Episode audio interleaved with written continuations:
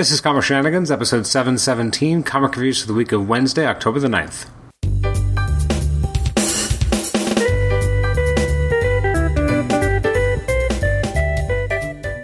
Welcome to the Comic Shenanigans podcast. This is episode 717. I'm your host, Adam Chapman. This is our weekly reviews episode. Uh, this time we're looking at books from the week of Wednesday, the 9th of October. Um, recording this on the 17th, so uh, what better time to uh, finally put a bow on the books from the 9th than a week later? Week and a day. Um, so today, um, just taking a quick look at some of the books that came out, but I am not actually chatting about on this episode. Uh, some of the highlighted releases that I wanted to at least mention include Age of Conan Valeria number 3, Batman Universe number 4, Batman and the Outsiders number six. Um, actually, I won't just say. I'll just say the new issues of these titles. It'll be a little bit faster. Catwoman, Contagion, Detective Comics, Doctor Doom, Event Leviathan. Oh my God, it's almost over. I feel like I've only read issue one. Maybe that. Maybe I. I'm just that far behind. Uh, Future Fight First, White Fox. Uh, Gotham City Monsters, Gwenpool Strikes Back. Haven't read that yet uh, and of on issue three. Harley Quinn and Poison Ivy, Hawkman, Invaders, Joker, Harley, Criminal Sanity, Joker, You're the Villain, Journey to Star Wars, The Rise of Skywalker, Allegiance, Justice League Odyssey, Loki, Magnificent Ms. Marvel, Miles Morales, Spider Man, Star Wars Jedi, Jedi Fallen Order, Dark Temple, Star Wars Target Vader, Supergirl, Superman, The Batman's Grave, The Flash, Web of Black Widow, Wonder Twins, and Wonder Woman. So, what am I talking about today from the week of the 9th? First up, we're talking about Absolute Carnage, uh, Miles Morales. Uh, this is issue number three. Um, which I first of all love the cover. Uh, I think it's fantastic. The cover is by Clayton Crain. Of course, it is. If you look at it, it just I don't know what it is, but Clayton Crain's artwork, but it's extremely identifiable. Uh, so you look at this and you know right away that this is Clayton Crain.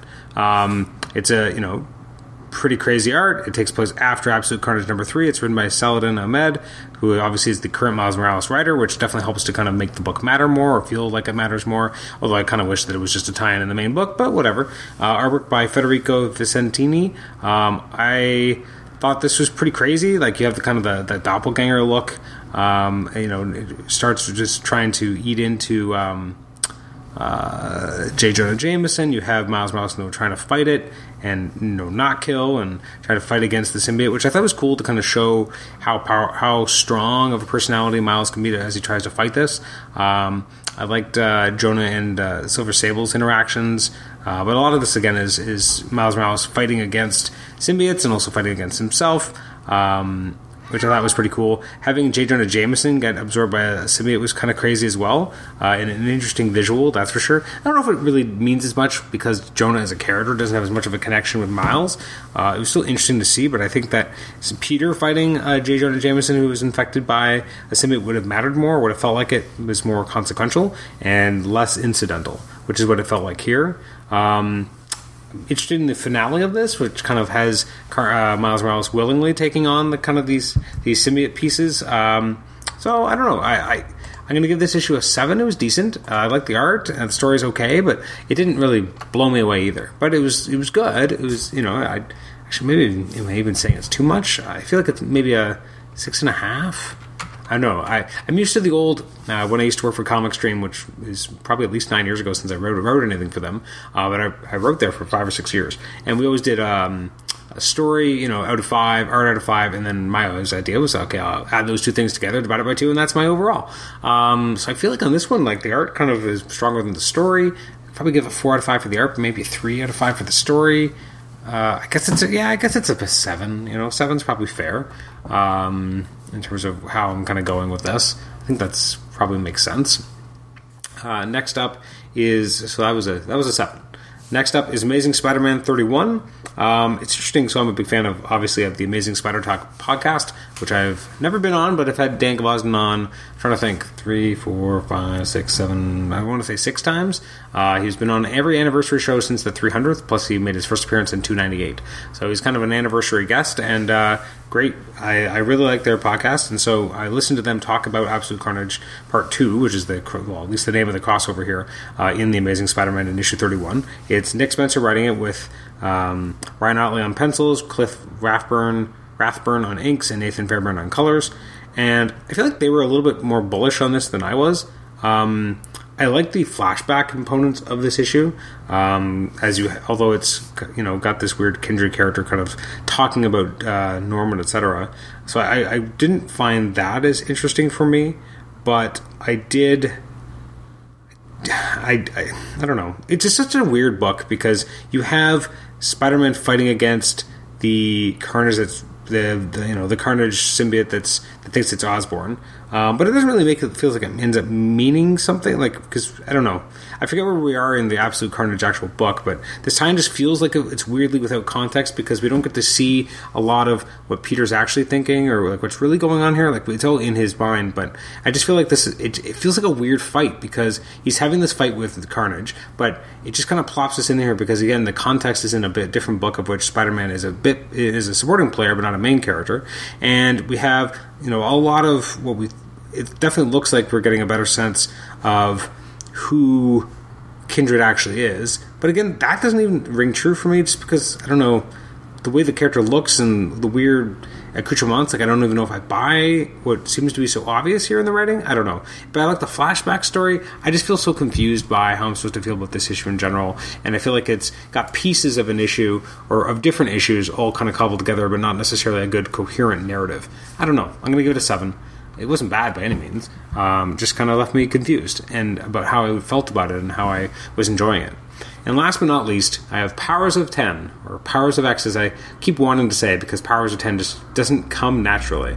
Um, this is by Jonathan Hickman and R.B. Silva um, and Pepe Larraz, and we've got Marte Garcia and David Guriel, sorry, Curiel on colors, and Virtual Calligraphy's Clayton Cowles on letters, with Tom Muller on design. Uh, and this is the big ending. You know, this is this the ending of this this two series that are one that reframe the the Marvel universe.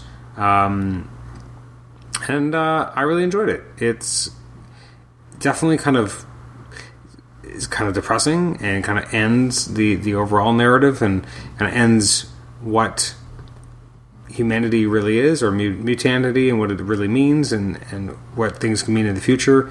And, uh, you know, it's interesting that well, a lot of what we've been seeing was really the sixth life of Moira and what that means. And I, I like the connotations that it kind of breaks Charles and he has to figure out a way to kind of figure things out. And, um, yeah, it's really fascinating and I'm excited to see where we go from here. And this is the first time where we actually get to see Moira in current continuity um, because she hasn't been around.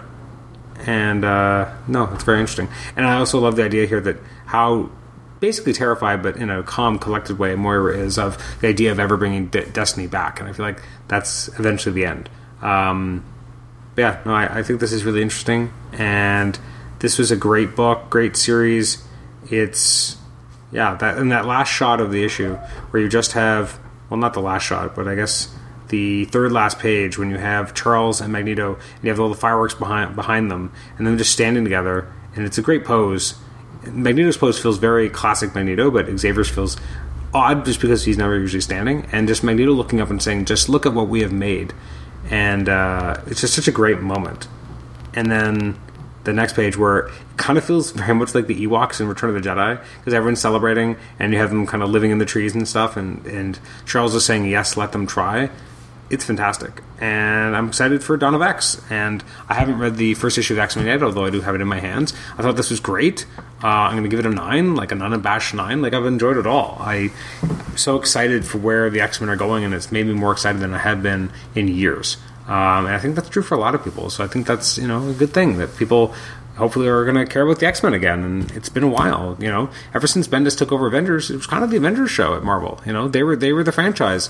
Part of it's that he was kind of able to retool it and make it exciting because the Avengers were always around, but they were never a a list. Like for some reason, they were never given enough attention or enough love. And then he kind of came on, brought the most popular characters on the Avengers which hadn't ever really been done. You finally had Spider Man and Wolverine on the Avengers, and then from there the Avengers took off, and then they had movies, and the Avengers are the franchise, and yet. The X Men paid the bills for years, and it's nice to finally see them given their due respect again. Uh, looking at uh, the week of the 16th, so stuff I'll hopefully be talking about in our next episode include Absolute Carnage Avengers, Absolute Carnage Scream, Uh, we've got uh, Absolute Carnage versus Deadpool, Aquaman, Batman, Black Panther and the Agents of Wakanda, Captain America, Captain Marvel, uh, which is a big issue 11, which I talked about. Well, I alluded to this issue. I haven't read it yet. When I talked to uh, uh, Kelly Thompson in our last episode, episode 716. If you haven't listened to it, you should definitely go check it out as we talk about Captain Marvel. Uh, you have new issues of Crazy, Flash Forward, Guardians of the Galaxy, History of the Marvel Universe. I can't believe I haven't actually read that book, but I know it's tailor made for me, or for someone like me who just loves continuity and loves seeing all the pieces click together. I got Lucifer, Metal Man, Nightwing, Savage Sword of Conan, Spider Man, uh, the Abrams series, Superman Year One, Superman Smashes the Klan, Superman's pal Jimmy Olsen, uh, Tales from the Dark Multiverse, Batman Nightfall, Teen Titans, Titans Burning Rage, Wonder Woman Come Back to Me and X Men. Um, speaking, I saw a news item, I think on Newsarama today, about um, the uh, night. There was a, I guess, a dollar comic and they don't call it True Believers, obviously at DC, but they have a dollar comic, a reprinting of um, one of the chapters of Nightfall, the one where um, Batman's back is finally broken. And uh, so I bought it for a dollar, and I'm like, yeah, that's cool. I, I, mean, I own it in trades, but I was like, you know, I, I picked it up thinking, oh, I can throw this at my son, and I was like, this is pretty violent to give to Zach. I don't think I can. But I don't know. I we'll see. Because at the same time, like I remember reading this, I was really young, and I guess I was maybe ten when it came out. So I mean, he's six, but I don't think he'd process it as being that violent. Because as a kid, and I think if it was a comic done today, it would feel more violent. At the time, I feel like it felt more just like a fight. Um, that it wasn't. If you were too young to realize exactly what's happening, you wouldn't realize it. Anyways, apparently two of the pages are misprinted, which I'd have to go back and check it because I hadn't even looked at it. So apparently, um, you know, they're, they're sending it out to retailers and encouraging retailers to exchange their copy, be able to let customers exchange copies. So I'm hoping that happens. So I'm hoping that uh, my store gets it and I can exchange it. Anyways, uh, you can email me at comicshenanigans at gmail.com, rate the show on, on iTunes, subscribe to us on iTunes, and also listen to us on Stitcher. Thanks again for listening, and we'll catch you next time. Bye bye.